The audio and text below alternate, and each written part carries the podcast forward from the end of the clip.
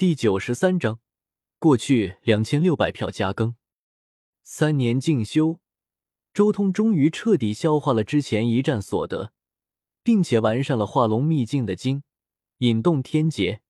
连渡三劫，晋级大圣六重天。同时还有那圣灵一脉的祖气，如今也算是彻底被周通收服了。他施展了段德的一种秘法，逆转兵自秘。以无数兵器之精华供奉圣灵时令，使得周通能从容掌握此物。而之后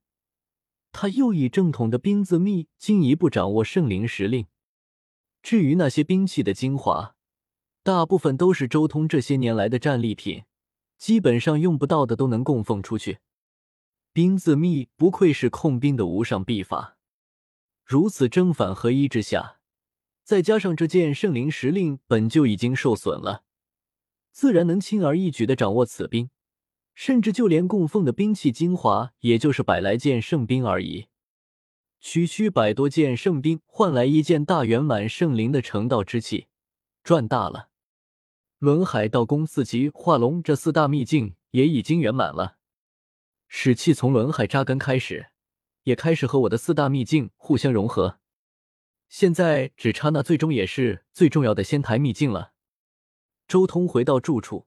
静静地感受着自身的变化。许久之后，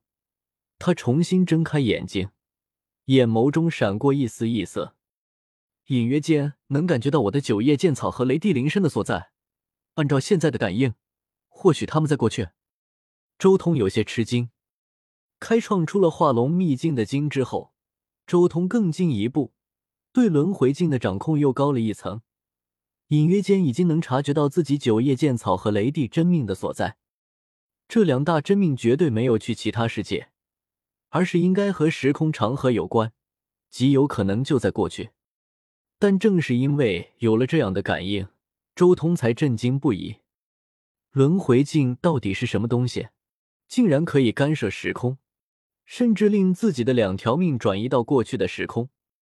干涉过去，这可是连尸骸先帝都失败的事情。这样搞，会不会出现什么时空悖论？周通同时也想到了这一点。如果自己的九叶剑草和雷帝真命在过去的时空乱搞，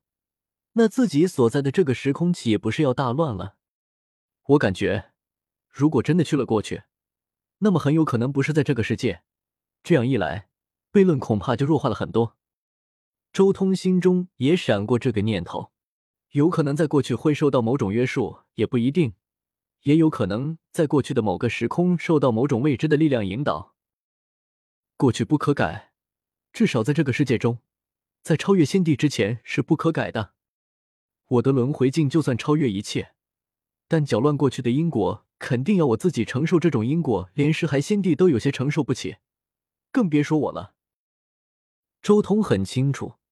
自己的九叶剑草和雷帝这两条真命多半在过去的时空中受到了某种约束，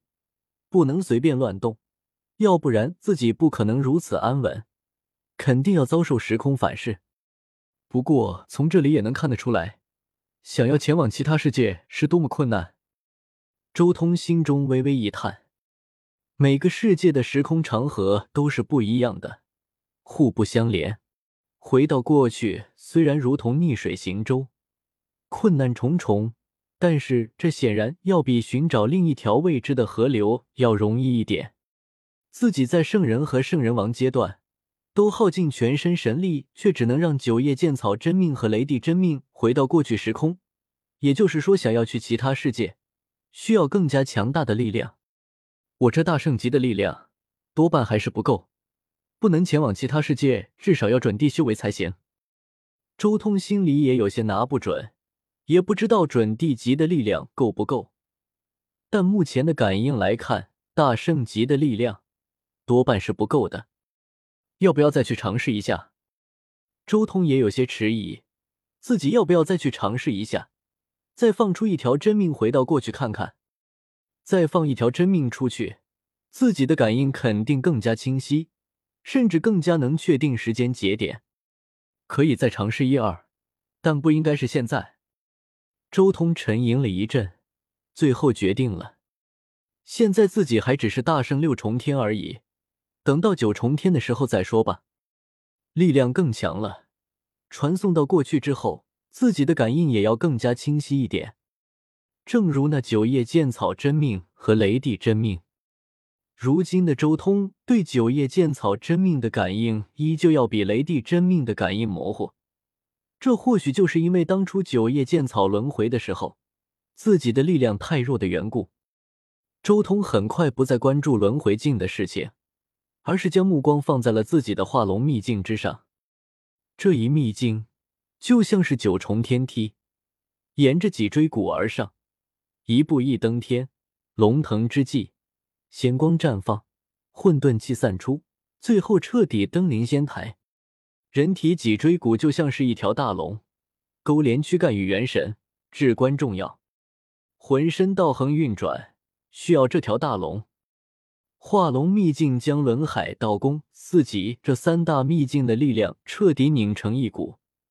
然后冲击头颅的仙台秘境，最后彻底成为浑身道行、法则、神力运转的中枢。翁龙，周通运转经，体内紫气腾腾，龙吟阵阵。到了后来，周通机体发光，尤其是脊椎骨那里，一团又一团光芒亮起，共有九团，如同九个台阶，其中六个台阶仙光璀璨，三个台阶稍显暗淡。这代表着周通如今大圣六重天的修为。黑暗动乱之前达到大圣九重天很简单，但是想要晋级准帝还是不太可能，还是没有足够的对手啊。周通心中叹息，想要打破五百岁的界限进入至尊境界，最重要的便是需要有足够的对手提供足够多的磨练。原著叶凡的小儿子先天圣体道胎之所以能在两百多岁成为准帝，除了天资和体质因素之外，最重要的便是他有一个一路陪伴他站上去的对手小凤凰。荒天帝之所以进步速度如此迅猛，也是因为他磨砺的对手极其可怕，一边是谪仙咒的折磨，一边是虚神界禁地里面那些仙王元神的陪练，再加上禁区之主这位仙王的教导，所以才能在那么年轻的时候晋级至尊。大圣级的对手，除非圣灵那种，亦或是一些绝世天骄，其他的已经无法磨砺我了。想要飞速前进，至少需要准帝级的对手和大道才行啊。周通回顾自己所得到的信息，能提供这种级别磨砺的，在这条古路上已经很少了，除非古代封印下来的一些绝世天骄，比如说帝尊的弟子帝皇，比如说那太初古矿孕育而生的生灵太初，比如那见过荒天地的张白人。不能继续在这里等着了，该继续前进了。周通不愿继续在这里进修了，继续在这里待下去也没有什么用处，只能是浪费时间。而就在周通下定决心的时候，忽然一道神念从宇宙深处传来，浩浩荡荡的扫荡整颗古星，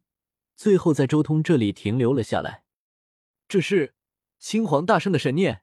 这么说天命成金的事情已经搞定了。周通很是惊喜，在决定离开这里的时候，正好青皇大圣带着自己需要的东西过来了。